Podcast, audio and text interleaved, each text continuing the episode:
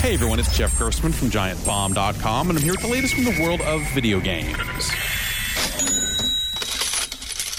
More trouble for Electronic Arts this week as it issues apologies and updates on issues with progression in its recent releases. Star Wars Battlefront 2 is up first. EA temporarily pulled the plug on microtransactions for that game, which all but required you to spend more than the initial 60 bucks if you wanted to unlock characters like Darth Vader in a reasonable time frame. For now, the game remains a bit broken, and the microtransactions will return, quote, only after we've made changes to the game, unquote. I'll tell you, it'll take more than just fixing the progression to make that game worth its purchase price. Need for Speed Payback has similar issues, but with real money for virtual car parts instead of virtual lightsabers. EA is adjusting the rate of progression to make the game less reliant on those annoying real money transactions. Again, I don't know that the core game is good enough for this to widely sway opinions on it, but both games were pretty bad in their initial configuration. For more news and reviews from the world of video games, find me at giantbomb.com.